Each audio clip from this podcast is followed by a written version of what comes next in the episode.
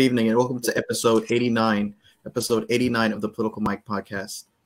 After 511 days and numerous bombshell testimonies, it has all led up to this moment. The January 6th Select Committee held its final public meeting this past Monday afternoon and released the first components of its final report. The January 6th Committee on Monday voted to formally accuse former President Donald Trump of four crimes, including assisting in an, an insurrection in his bid to subvert the transfer of presidential power to Joe Biden. The Supreme Court has put in place an order that could block a pandemic era border policy from ending this Wednesday, halting the much anticipated drawdown of a federal policy, Title 42, that has prevented millions of migrants from crossing the southern border into the United States. The 1.7 trillion government funding uh, funding measure is the last major must-pass bill on the legislative docket for the 117th Congress. However, with a divided government and a looming 2024 presidential election, this is making legislation even harder to, to uh, in this climate. The spending bill has become a magnet for members trying to cram in their priorities just before the holiday season. And the United States Attorney uh, uh, Attorney's Office for the Southern District of New York announced last week that Bahamian authorities arrested the former crypto exchange executive Sam Friedman, uh, Sam uh, Fried, at the request of the U.S. federal prosecutors and regulators, on, uh, and they unveiled a sweeping set of charges Tuesday morning, including fraud, money laundering, and campaign finance violations. Here to help me make sense of all of this are uh, four very accomplished men. I'm so grateful to have their time this evening. We have Professor Preston Foster, who is the founding president and CEO of whattheyshouldsay.org. Uh, he is also the assistant professor and program director of public policy at Open University. He's also a regular panelist at WJOU's monthly issues and policy radio program. He is the former chief marketing officer for educational testing services. He's also a former White House fellow, serving in the Clinton administration. Um, and he also served as the U.S. Deputy Assistant Secretary of Education in the Clinton administration.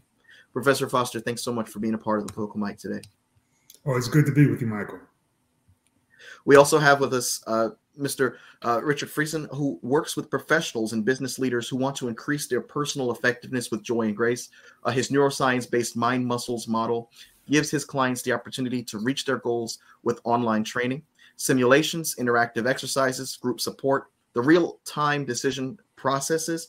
And he has been a futures broker for Merrill Lynch, a floor trader on the CME CBOT and the options floor for the uh, of the Pacific Exchange, where he built and sold a successful options trading firm, where he has served on the ex- exchange's board of directors.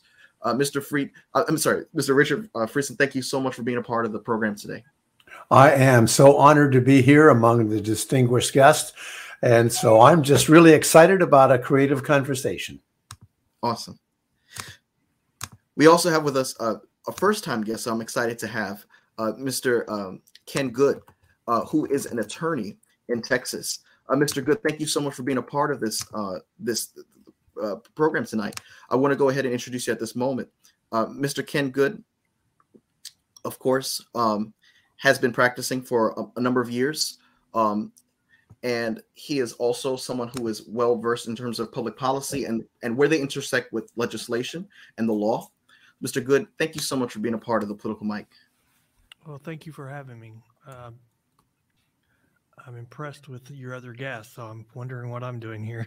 I also want to add, uh, Mr. Good is also a noted bail attorney and a board member of the Professional Bondsmen of Texas. Um, he has worked closely with lawmakers and other individuals on bail matters. Um, his perspective is one in which uh, he offers rich insight on the impact that the rise in crime may or may not have played in the uh, recent election, and he also provides insight on the into the criminal justice uh, laws introduced uh, over the past few years. Um, so I'm looking forward to have, having his insight today. We also have uh, Dr. Oliver Davis, who's a, a, no stranger to the political Mike. He has served 12 years, three consecutive terms on the South Bend, uh, Indiana Common City Council uh, after being first elected in 2007. Uh, Councilman Davis uh, has worked hard to represent the people of South Bend, Indiana. Um, he's he also ran uh, to become the nominee of the. Uh, forgive me. If, uh, he also ran for a position in, in, in, South Bend in 2020. He was the Democratic nominee for the position of.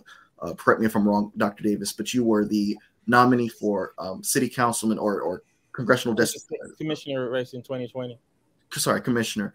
Uh, he is someone who brings a lot of breadth and insight uh, into political matters on the ground in a state like Indiana. And I'm so grateful to have his insight today. So, gentlemen, I'd, I'd want to start the discussion by talking about uh, the January 6th committee, being that that's the, the main thing on the forefront of you know any political mind currently. Uh, the January 6th Select Committee uh, this past Monday voted to formally accuse former President Donald Trump of four crimes, and that includes assisting an insurrection in his bid to subvert the transfer of presidential power. Uh, the panel has long contended Trump broke the law, but its new report, which the committee voted to release, uh, but has yet to become public, is expected to add vivid new details to this report, to this effort, particularly um, about the cast of enablers who facilitated Trump's gambit from Republican members of Congress to a team of lawyers uh, pushing fringe legal theories to shadowy operatives uh, in conspiracies. Now, of course, you know it's up to the DOJ, the, the Department of Justice, to act upon uh, whatever the panel, the committee has recommended. Um, what is the likelihood, in your view, of that happening, and what is the potential consequence of the vivid details uh, being released to the public?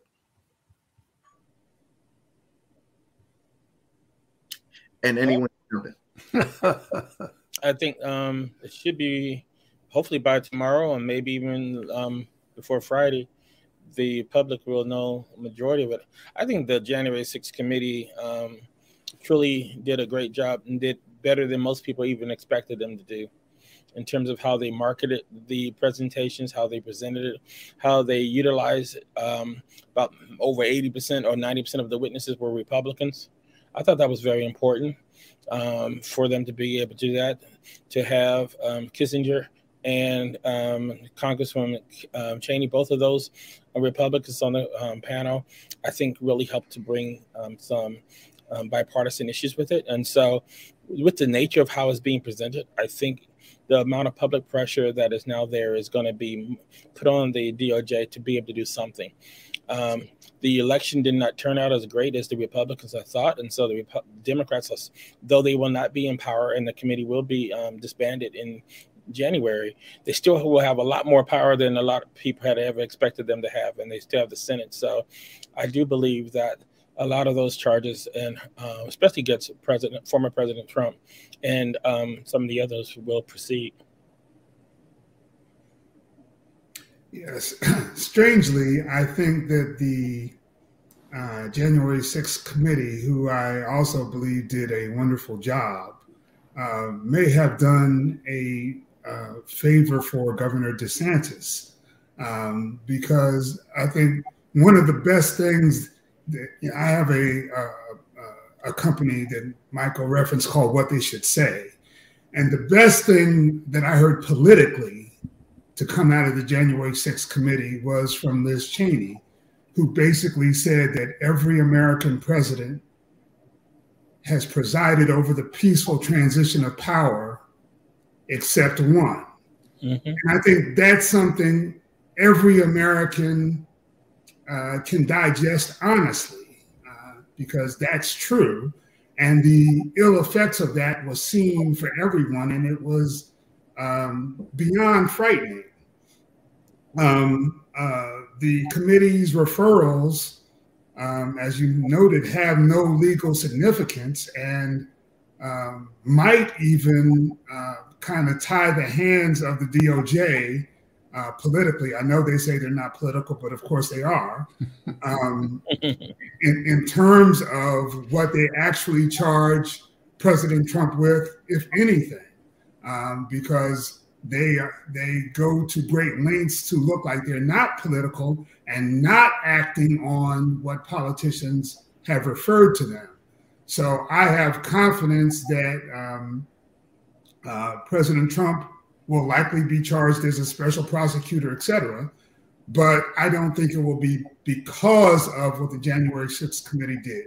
What the January 6th committee did was explain to the American people the depths of the conspiracy to undermine the 2020 election. I do What's come to a little bit of a different conclusion on that. I, I think that uh, if you look at our history, when you're uh, looking at criticizing or evaluating the conduct of a president, I'm thinking of Nixon, you have to be overly cautious and with the appearance that you're working together. And I think the, one of the failures on the January 6th committee was its optics at the very beginning and the makeup of the committee. And that has left it subject to a lot of attack. And uh, I think with a, a large segment of uh, the public, I think those attacks have grown roots. And so you see a lot of the conclusions about the January 6th uh, coming from what is your political background. And I think that always does our country a disservice when that happens. And I think that's happened here. We've had previous referrals before uh, where the DOJ has declined to do anything. I fully expect them to not do that here, that they will take action. And I think that'll reinforce to a certain large public uh, segment of our public that it is, again, politics and uh, making a large uh, impact on these decisions, whether it is or not. And uh, that I think there is a big perception there. As a therapist, I look uh, to see what is the impact of these things psychologically. And living in San Jose, California, of course, most of my friends are progressives out here simply because that's the way they are. And I also have conservative friends. And there's two very different movies playing. And as a result, so we to to live in one movie and not really appreciate the impact on the other movie, uh, I think we're we're in for some surprises because if we look at it from a conservative or libertarian point of view, the reaction is very emotional and very visceral around feeling that justice is not being done. If I step into my progressive friends and go to a party with all progressives, oh my gosh, you know, evil has been is being taken care of, uh, Trump is being taken out, and boy, we can all breathe a sigh of relief. But these are two very different movies, and we need to understand the impact of this and the possible ramifications. And I agree with all of that. Um, I think the the incremental benefit of the January 6th committee was with those who are convincible. I think that's that's what was manifested in the uh, November 2022 election. That there are those uh, moderate to moderately conservative Republicans who simply could not continue to back Trump-backed candidates. I believe in large part because of what the January 6th committee brought to their attention. So I, do, I don't expect hardcore people on either side to be convinced by what the January 6th committee mm-hmm. did. But those who are convincible um, were, given data that allows them to put into context what happened on, on January 6th and to decide if they want to even with their conservative bona fides, if they want to relive both the uh, nightmare to democracy that we live, and if they just want to keep losing elections that they should be competitive. I agree. So what's what's also noteworthy about the committee um, and the work that they've done since July 27th of, of, of 2021 last year is that most of the uh, accusations or testimonies uh, have been from folks within the Trump circle. You're talking about folks mm-hmm. who work at the White House, uh, folks who were uh, around the president or the vice president in the in, during those uh, chaotic hours of January the sixth. Um, and so, I'm thinking about the fact that they, in addition to the fact that they've had Congressman Kinzinger, Liz Cheney, uh, two prominent Republicans, both of them leaving not coming back for the 118th session of Congress. Liz Cheney, of course, was defeated. Kinzinger re- has retired. Um, the, any any criticism that this committee has been politicized or anything, I'm wondering if that now has lost its wind in light of the fact that the testimonies have been, you know, some of the most uh, you know, damning evidence has come from um, some of, you know, folks who work with the, the Trump administration and, and even among Cheney and Kinzinger, a lot of their criticism um, has added and echoed with what has been said already in the course of these committee hearings. Um, and of course, a lot of the folks, the focus of the two Congress, uh, uh, you know, members of Congress who are leaving, who are Republican on the committee, has been in terms of setting a precedent uh, for for the future.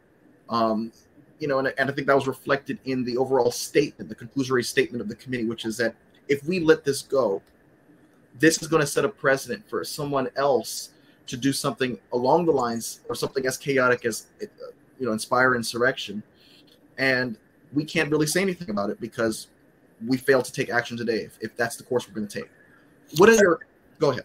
I think um, i commend both of them. Like i said in my opening statements both congresswoman cheney and, and congressman um, Kinzinger. The challenge that happened is um, really what um, mr attorney good was um, saying here is the composition.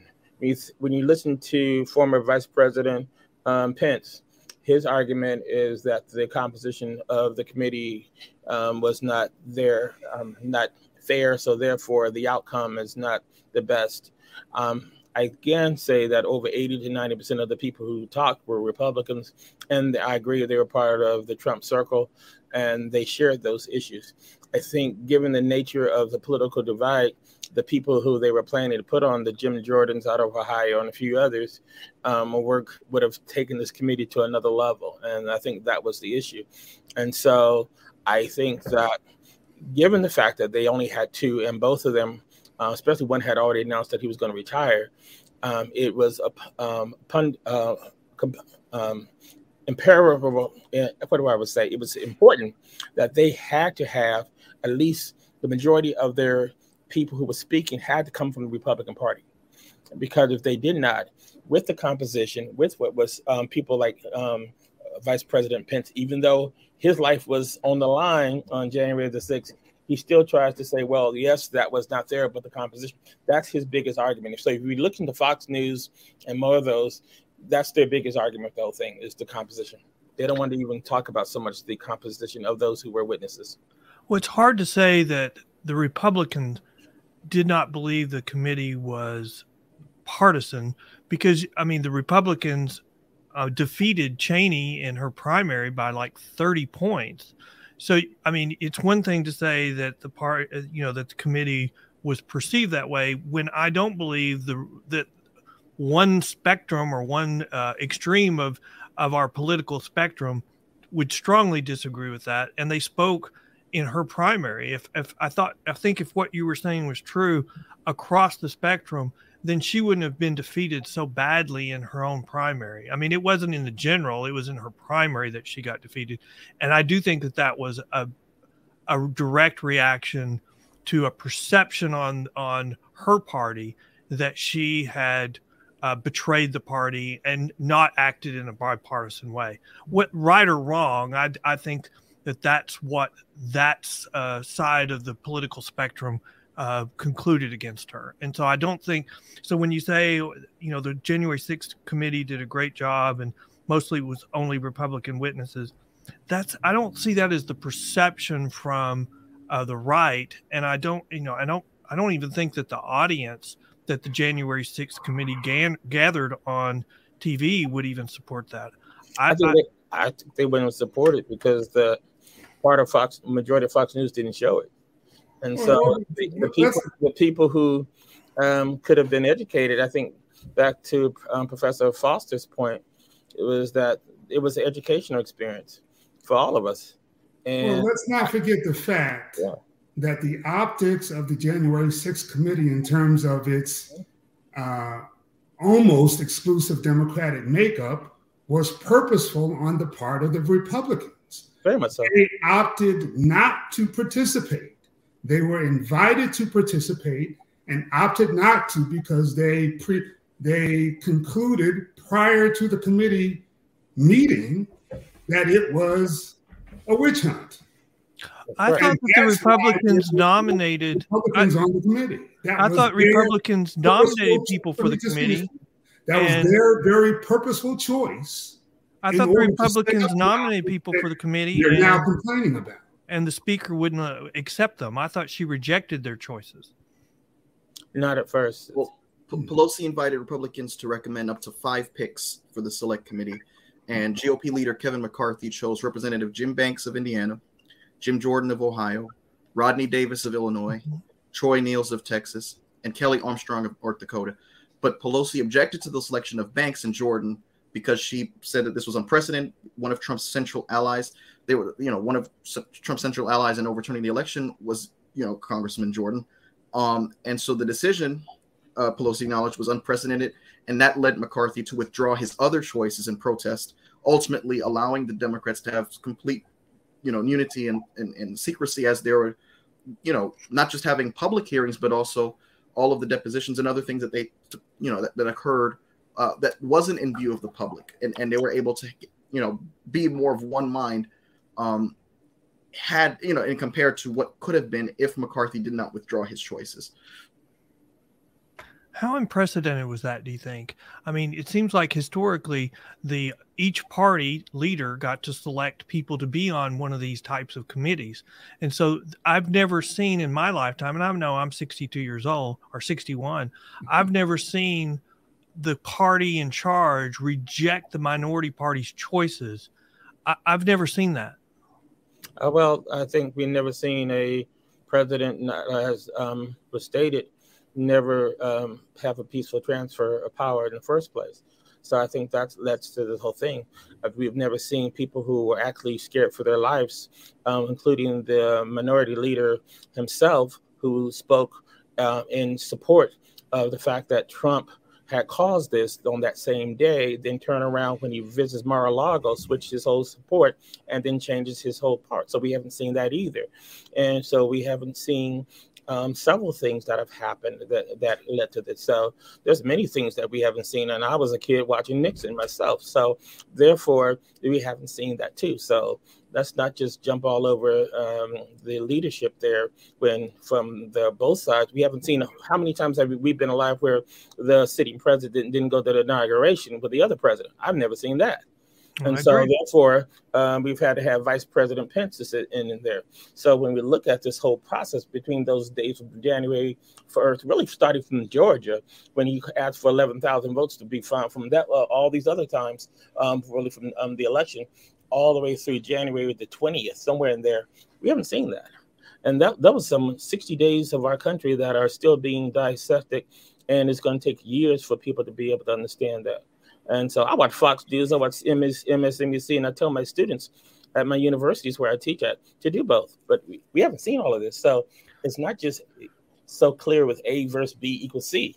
It's well, and I, I, agree with that. And I always like to, you know, I always always think that when you hear one extreme and you hear the other extreme, the truth is somewhere in the in the middle. It's never the two extremes. I mean, I had a doctor tell me recently, on, what you watch on the news is the two extremes, and we as uh, we as a society live in the middle. And I thought that was a really good point. Mm-hmm. Um, and so I don't I don't know. I think a lot of what we hear you have to discount, but uh, you, uh, there was a lot of things going on, and there, there were a lot of arguments that were made uh, if you just take a step back, there were arguments made by President Trump and his allies that have since been proven to be true, where courts have ruled that the way it was done was done incorrectly in various states, more than one state across the country. And so his arguments actually ultimately won the day uh, in certain jurisdictions, but they had already certified the election. Now, I'm not saying it would have changed. I'm not validating what happened. I'm not, I mean, but I don't think you can say January the January 6th committee is the re- reason why the election that we just had uh, had the result it had. We'll, we'll, I, we're going to be studying that election for a while. I don't think it was the January 6th. I had it. I think it more had to do with student loans and and the the uh, Supreme Court's decision on abortion, maybe. So, I do want to, um, if there are no other thoughts, I do want to you know pivot a little bit here. Um, you know, it was mentioned. Professor Foster mentioned DeSantis and the the rivalry between the two men, Donald Trump and Ron DeSantis, has been ramping up in recent weeks, um, and has just gotten even more heated um, since uh, the election took place. Um, Florida Governor, of course, uh, Ron DeSantis edged out former President Donald Trump in a new Wall Street Journal poll of primary voters that pits the two Republicans against each other as top contenders for the GOP nomination in 2024. 52%, 52% of likely GOP voters in the poll said that they preferred Ron DeSantis, compared to 38% who favored Trump in the hypothetical primary race for the Republican nomination. The poll also demonstrated DeSantis's popularity uh, among likely primary voters, with 86% saying they view the Florida governor favorably. Trump's favorab- uh, favorability rating, however, came in at 74%. Um, the rivalry between these two has been widely expected to uh, get even worse as we get closer to the 2024 election calendar um, and has been building in recent months. Trump wielded the nickname Ron DeSanctimonious recently for the Florida governor, taking credit for his success, and, and, and he belittled him as average. Um, Trump announced his bid for president, of course, so he's officially a candidate. Um, what does it say, you know, that someone who's not actively look, seeking the presidency is polling so much better than someone who was a former president and now running again? I think the last time something like this happened was you got to go back to 1892 with Grover Cleveland and Benjamin Harrison, uh, a for, you know, a, a former incumbent president running for the position again. Uh, I mean, what does it say that Ron DeSantis is, I guess, the flavor of the month now? I'm wondering if that's going to last into you know the next election cycle. What do you all think? Trump and DeSantis are very much similar. I, I look I look at DeSantis as very much Trump-like, but a much uh, smarter politician, uh, and and he knows. I mean, some of the things that people liked about Trump was that he wasn't a politician, but now it's been so long you can't really say he's not he's kind of a hothead. Uh, DeSanto kind of DeSantis makes a lot of the Trump-like decisions, but he's a much cooler head. I kind of look at Trump now, and I kind of wonder if he might be a little bit like Theodore Roosevelt, you know, one-term president that had was polarizing, had a difficult time getting uh, uh, reelected, and split his party. Um, my concern about Trump is he has a very loyal following. If there's a lot of people running, it only needs he only needs thirty percent of each primary to uh, get the to get the uh, nomination. So DeSantis, I think you're. This is what I predict. The left is not going to attack Trump for the next six months because they'd rather have him as the as the candidate, and so they're going to be attacking DeSantis and says he's worse than Trump because they don't want DeSantis to be the to the, be the nominee. I think the left was going to do exactly what you said. They're going to leave Trump alone from that because Trump really you can leave Trump alone most of the time because he takes care of himself, and by creating his own news that can hurt him. I also think that I'm not sure where DeSantis is going to roll. I consider him more of a Scott Walker out of um, Wisconsin. That the name was hot and heavy, and everybody thought Scott Walker was going to be the the new savior for the Republican Party, and then all of a sudden he fizzled out because the fact of the way Florida politics is done down there, and the, and then the person they put up Charlie Crist and how they ran in Florida to, for him to go on a national level, I think he's too far to the right. Um, and you put, that's almost putting up AOC on the Democrat side that's too far to the left. And so I, I, I really think that the centrist is going to be able to pull this thing through. And whether or not we really care for centrists, I think that's the reason why um, uh, President Biden is going to look, he's going to look much stronger, even though they say that he's older well, Trump's going to be older. Everybody's going to be older in, in those years. And so, therefore, this election really puts the Trump team behind, and the Biden team is stronger from that standpoint. I think Biden's the same way. He only needs 30% to get the nomination. So his he doesn't have strong support, but he has a core 30%. And if they move uh, South Carolina to the first primary, he's he's a lock. He's a lock. I mean, he's a lock. Uh, and so if they move it, that's the reason why they're moving it. Well, I think I think he's more than thirty percent. Given I think what's going to happen is this infrastructure bill that's now going to see the results coming in in January. Um, that was one of the biggest challenges. Most of the um, agreement that happened with it, the uh, benefits will start January one. And so now you're going to have a whole year and a half basically before the um, November election of 2024 for people to benefit from that passes the infrastructure bill that's going to be really beneficial for people starting with their medicare and everything else. And so when people see the benefits i think it's he's going to have a lot more than um, 30% yeah i do agree that I, am a um, progressive libertarian that votes democratic. And mm-hmm. I really, really, really want Donald Trump to get the Republican nomination. um, I think he'd be a great candidate. Um, go, go, go Don. But seriously, uh, it's it's the danger of building a cult um, because that thirty percent base that he has is going nowhere. And uh, as, as you say, if there are more than two other candidate, two other candidates or more, uh, Trump's base will give him the nomination. And Mike Pence and Tom Cotton, along with the DeSantis, have the fire in the belly. So they all have been positioning themselves to be um, the inheritors of the Trump uh, uh, base. So um, I expect them to run. Um, but I expect Trump to be successful. DeSantis is a very good politician, at least uh, in terms of Florida politics. I, am interested to see, um, and this this is very shallow of me, but I'm, I'm interested to see how it will play out nationally, um, just because of the tone of his voice. Um, uh, DeSantis is Trump light, and I do believe that there are conservatives and moderates in the middle of both the Democratic and the Republican Party who would like another alternative. I mean, we have we have kind of timed out. We've got Joe Biden, who's who's 80 years old. You've got Donald Trump, who's I think 76 years old, and both parties have weak benches. So um, uh, it looks as though, um, if I were betting today, that Joe Biden will be reelected by default. I can see that. I, I, it's way too early for that. I, I think it's way too early. I think oh, yeah, that yeah, yeah, uh, I would have thought I was predicting that November would be the first election where identity politics was overcome by public safety, and I think I was wrong. I think uh, identity politics won one more election. I thought uh, public safety would overcome that. Uh, it did not.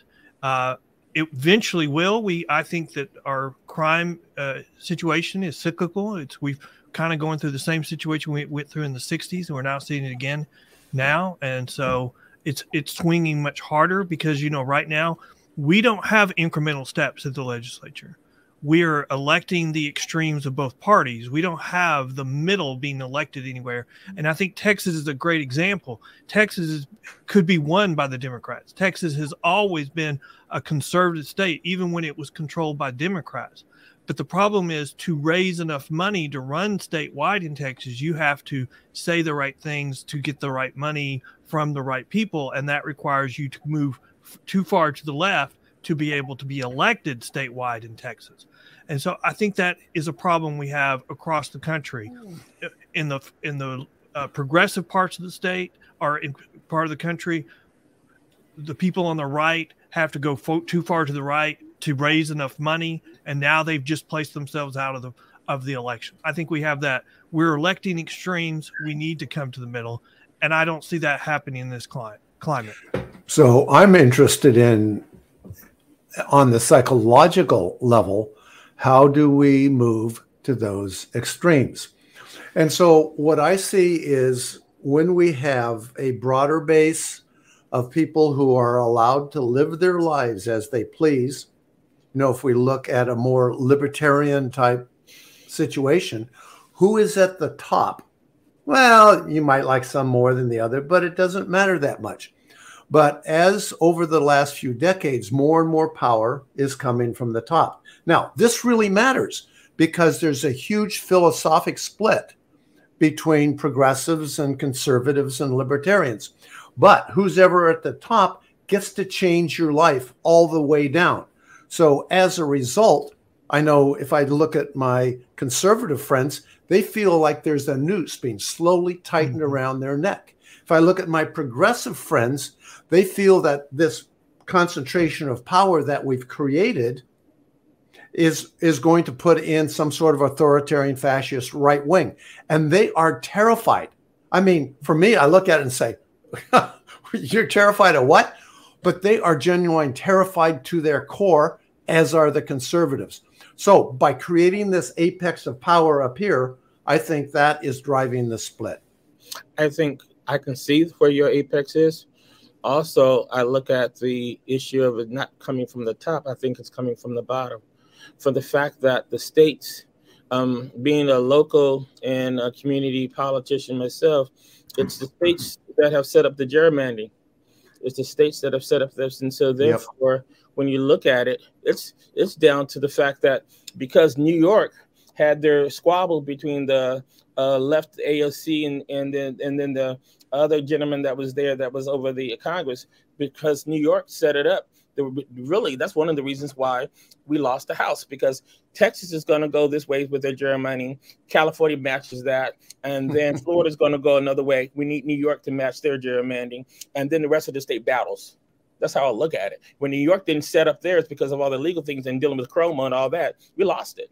So it's it's the local battle that's happened. Um, Tip O'Neill said all politics is local.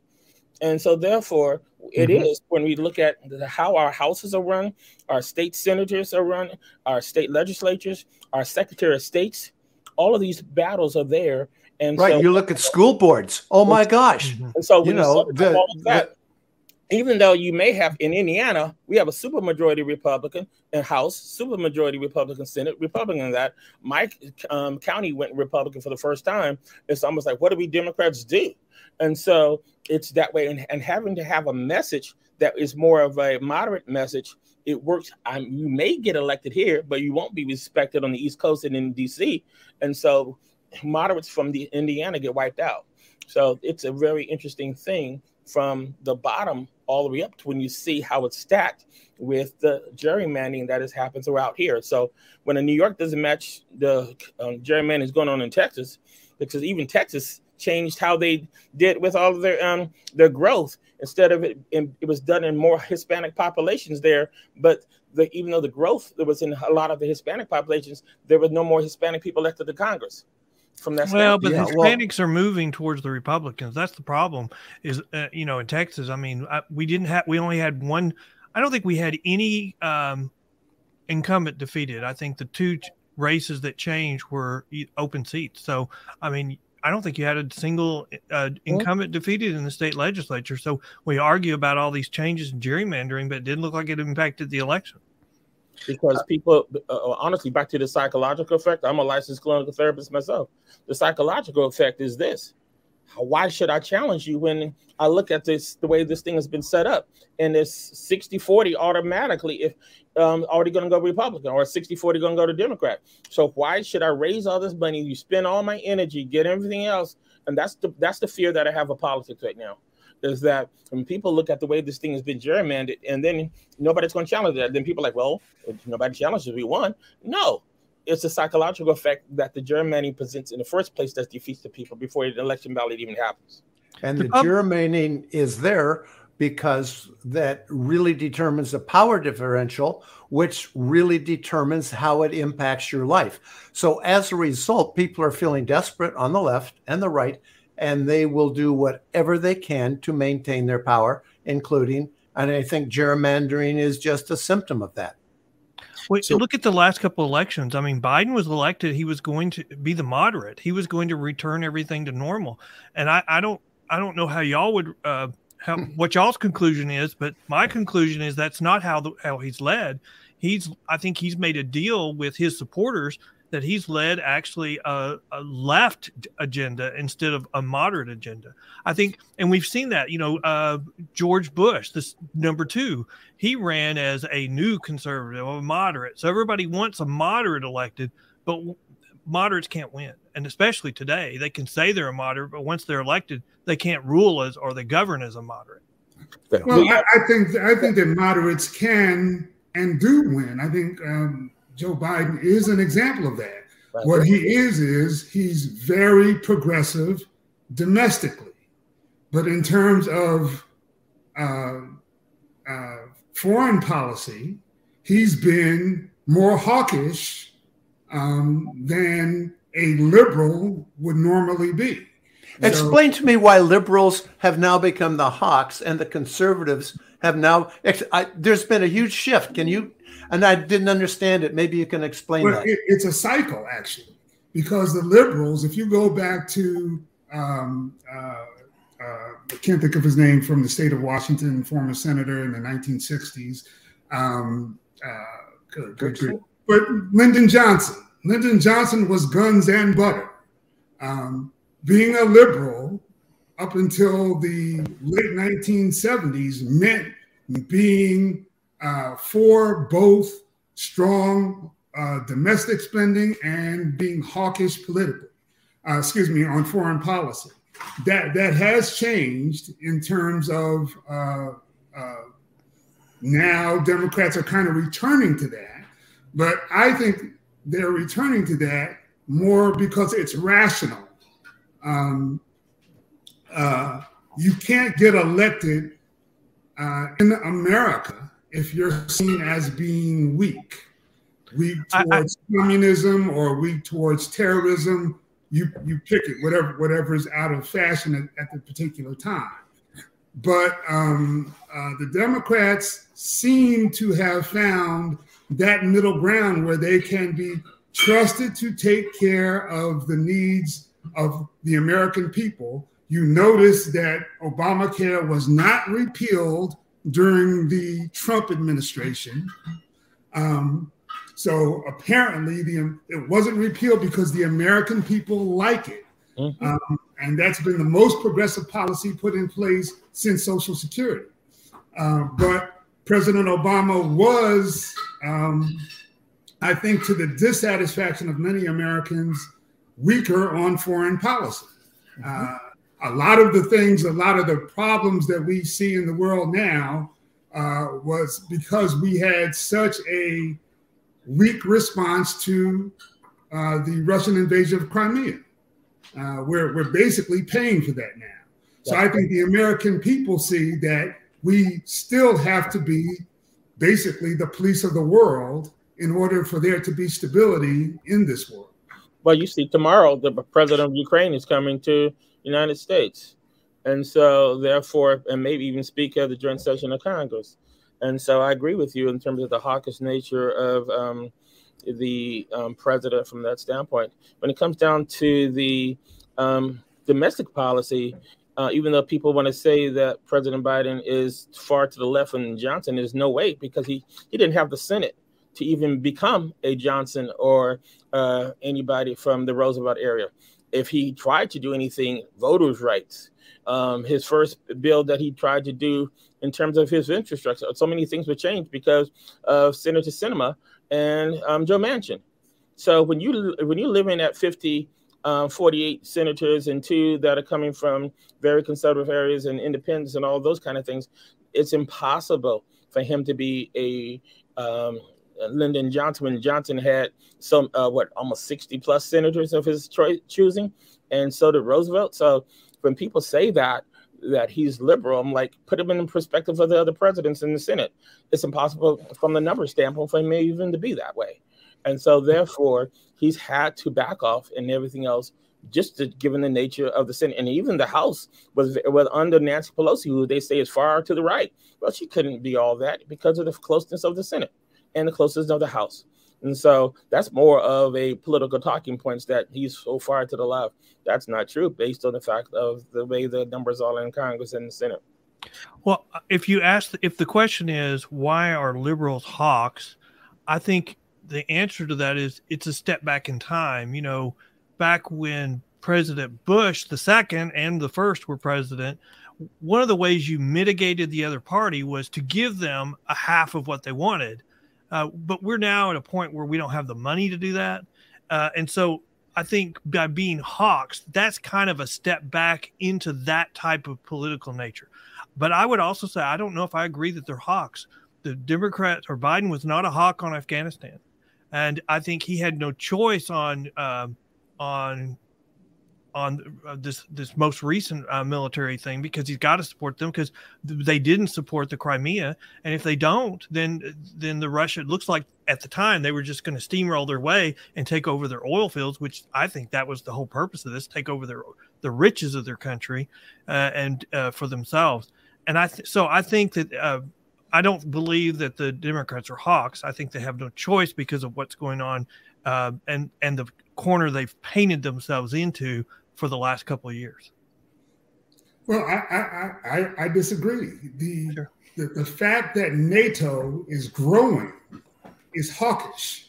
That's why Putin has lost his ever loving mind because he sees the West as encroaching on his de facto territory, um, and and the support of of would be NATO countries that have become NATO countries is hawkish. It, again, I don't think that um, they're warmongers, but they are. They see that our value in the world is as the police of the world, and that's why people still um, are are allied with us because we provide stability in this world.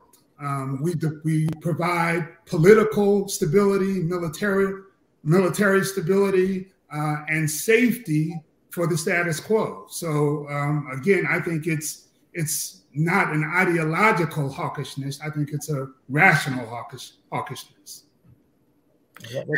And going back to the discussion about the elections, I, I think elections, you know, the trend constantly, especially in recent years, is who who has the best optimistic plan for the next four years or the next two years in terms of congressional elections. I think this year, you know, going back to May, you know, we're at the end of the year now. Now we can take a, a balcony perspective of the year. You know, anyone who was, you know, safely betting would say, I'm voting, I'm betting on the Republicans taking uh, the House Representatives, I'm betting on them taking the Senate. I think there's a reason beyond Trump that for the first time since 1934, the incumbent president has not lost a single senator from his party. I think that, yes, there was inflation. Yes, there was angst about the Afghanistan withdrawal. Yes, there was the uh, border crisis and, you know, anything else that could potentially derail Democratic chances for legislative victory or political victory. But I think at the end of the day, folks thought, okay, well, what is your plan? And I think going forward in 2024, whoever has the solid plan. I mean, when you go back to the policies uh, Dr. Davis pointed to earlier, the Inflation Reduction Act, um, you're looking at 41% approval, according to the Hill.com, um, approval for that uh, legislative piece of legislation.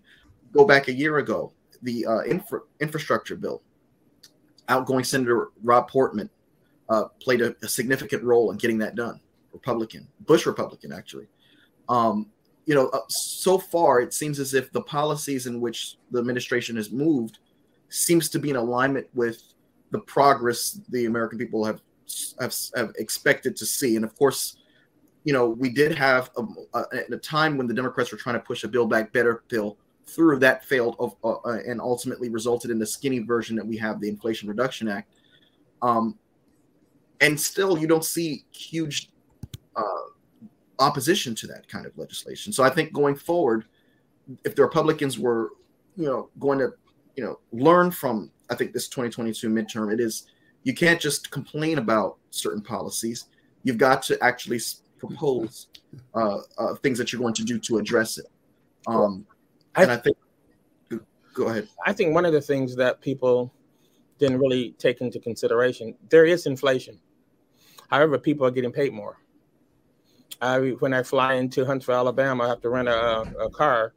It's five hundred dollars to rent a car for the week. When I used to have to pay a hundred or something dollars, but more people are getting paid more. People can leave a forty thousand dollar job at a school and go work at Macy's or Taco Bell and these other places and get fifteen to eighteen dollars an hour after COVID, which was in, just a couple years ago. You'd be getting um, minimum wage for those same positions.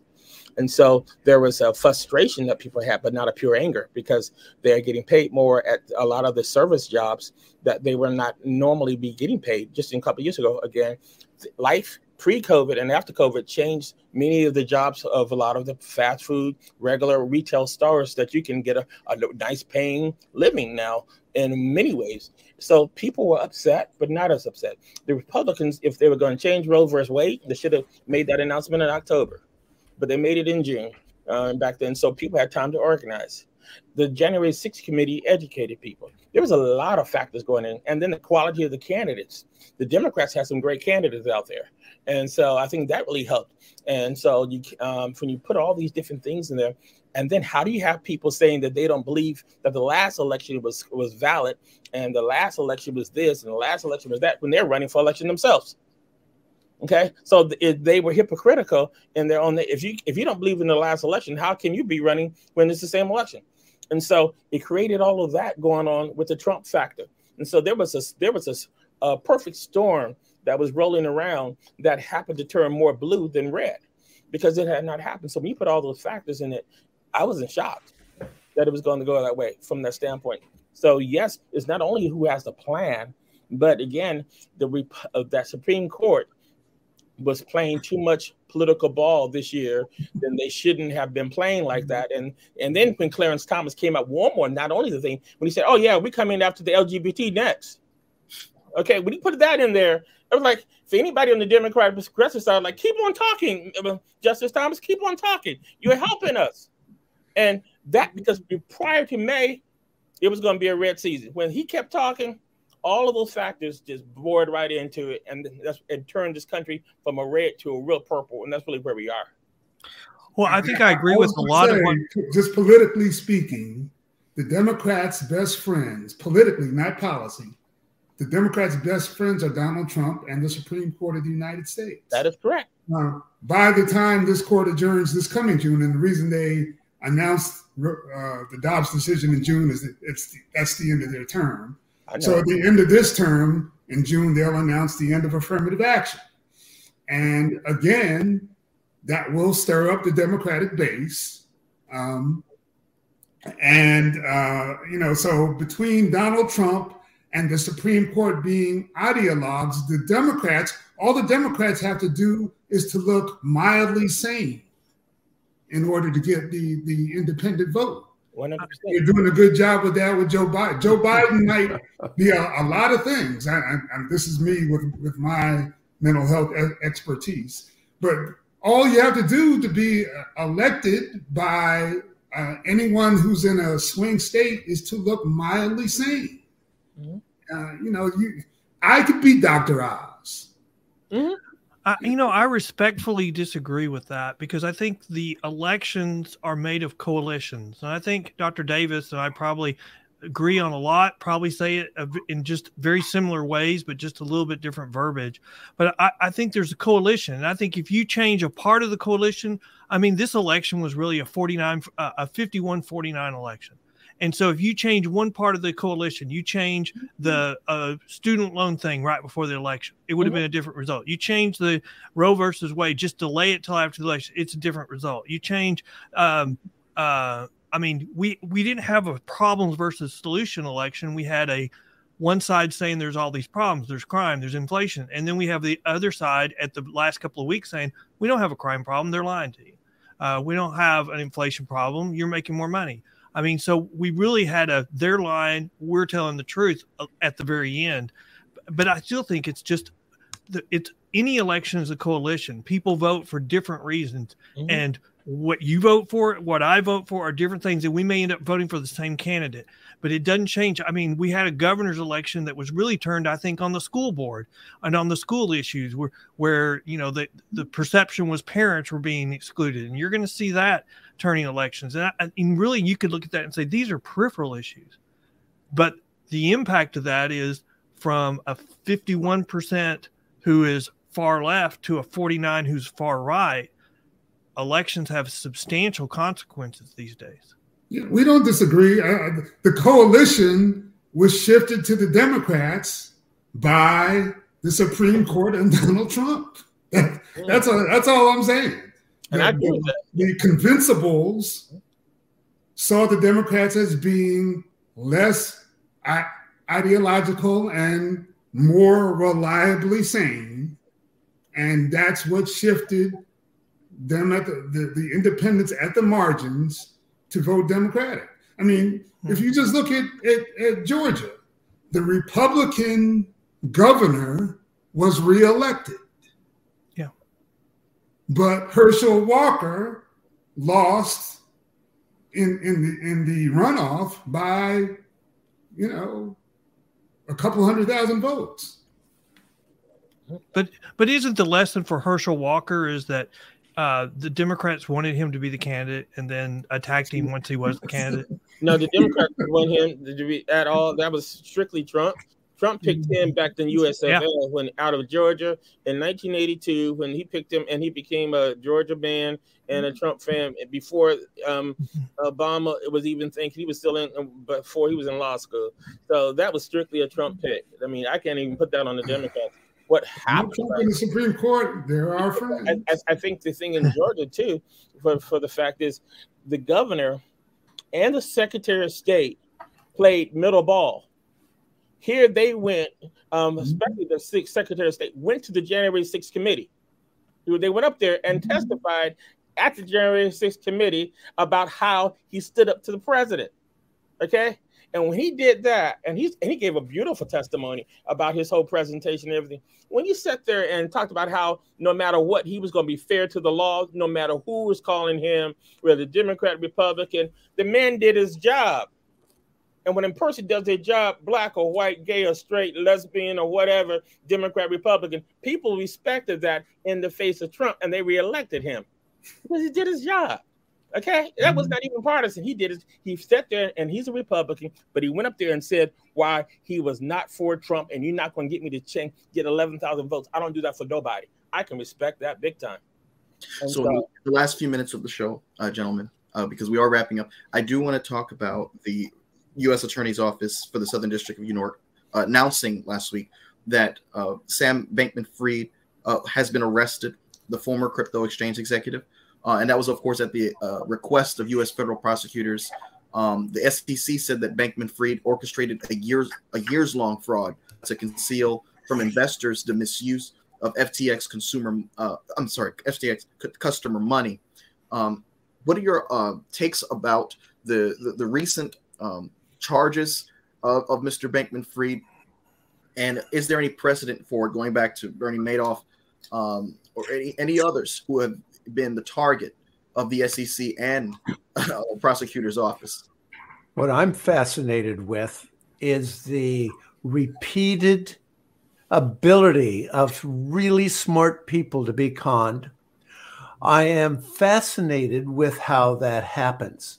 And I know that on a smaller level, if I have a really big desire for something, I want something, it's going to make my life, a con artist can come along and fashion a key to exactly fit my needs because he doesn't or they don't have to deliver, right? They can fashion their promises. And I go, oh, and all of a sudden, my thinking brain is no longer intact. When we get to those higher levels, I've always assumed these really smart guys, they're not going to be susceptible to a con I'm wrong. I like that. You know, you know it's Enron part two. Um, same thing happened there, and uh, in the multitude of councils, you have to have wisdom and you have to study these folk, and that's the thing. The um, person that's coming to deal with him um, is John J., um, who Ray, who's going to be coming in, and he's the one that helped clean up um, Enron, brought a lot of monies back, and he also was a part of Fruit of the Loom back in the day, helped clean those things up. And so, it's the people they're putting in place now to work. I think are experts who ha- specialize in cleaning up people who have con people and so he helped get a lot of people's back. About 50% of the money came back. 52% of the money came back with Enron. So now hopefully the people can get some of their money back with this professor that's come in to help out with this attorney who's come in there now. So it's just, I agree with you. A lot of people think that just because you're high and mighty and wealthy, you're not going to get conned. I mean, that's the best people to con are the wealthy. I mean, you con the poor, what, what are you going to get? Okay, you got to con the wealthy to be able to get a profit out of it. Because I mean, con the person on the street, really, you get a quarter. You con the person who is wealthy, you get a couple of million. Or, you know, I, yeah. I grew up very poor and I worked my th- way through school, law school. And, you know, when I was a young attorney, they had opened up a new uh, gambling boat in Louisiana, which was an hour, two hours away. And so I went one night. And so I turned a $100 into $400. And so I was so proud of myself. The next couple the next weekend I went and I turned four hundred dollars into a hundred dollars and I never went back. Because my response was I I worked too hard for my money. Yeah. And I think that you mm-hmm. know we just haven't learned those lessons in this instant gratification world that we live in. It's just we got to have it right now. And we we need to remember some of those good old sayings from my grandparents. If it just sounds too good you know what it's too good. And if you work really hard for your money, then you need to work really, cons- be really uh, stingy with your money. And I, I like to tell people, I want to help people, but I want to make sure that I can help myself so I can help as many people as I can. But if you're doing stuff like that, then you know the snake oil salesman will come in and they will take advantage. And I, you know, I found out very early in in the practice of law if you know if if you will allow people to take advantage of you, they will take advantage of you, and nobody will stop it. So you got to stop it yourself. That's correct. What's, what's This is a little random, but I did finally remember the name of my, the Democratic Hawks. Uh, Henry Scoop Jackson and Sam Nunn were Mhm. pretty prominent Democratic hawks uh, back in the day. But on, on the issue of uh, Bankman Fried, um, and this is the libertarian in me, I, really don't want a lot of regulation around this. But uh, when you don't have regulation, people have to be willing to take their losses. And that is something that I, I think has been lost in this country.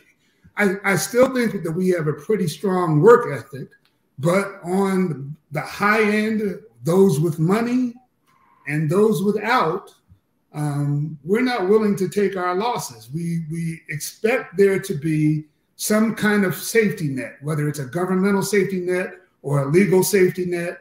Um, people somehow don't want to be held responsible for their bad decisions, and I think that's a dangerous thing to the American ethic. I'd like to put a yellow highlighter on that. Well, Mr. Friesen, Professor Foster, Dr. Davis, Mr. Good. Uh, I thoroughly enjoyed the, the discussion. Um, I think, you know, the, the best times I have with this platform is when we have diverse opinions, and you know, this this episode was very much um, one of the best, I think, because of the fact that we had different perspectives. Yet we can speak uh, civilly with one another, and we can, um, you know, agree to disagree uh, in a civil manner, and we can still be able to shake hands and smile with one another at the end of the day. So I'm grateful for each of you for what you brought to the table. Um, Mr. Good, I hope this is not your last time on the platform.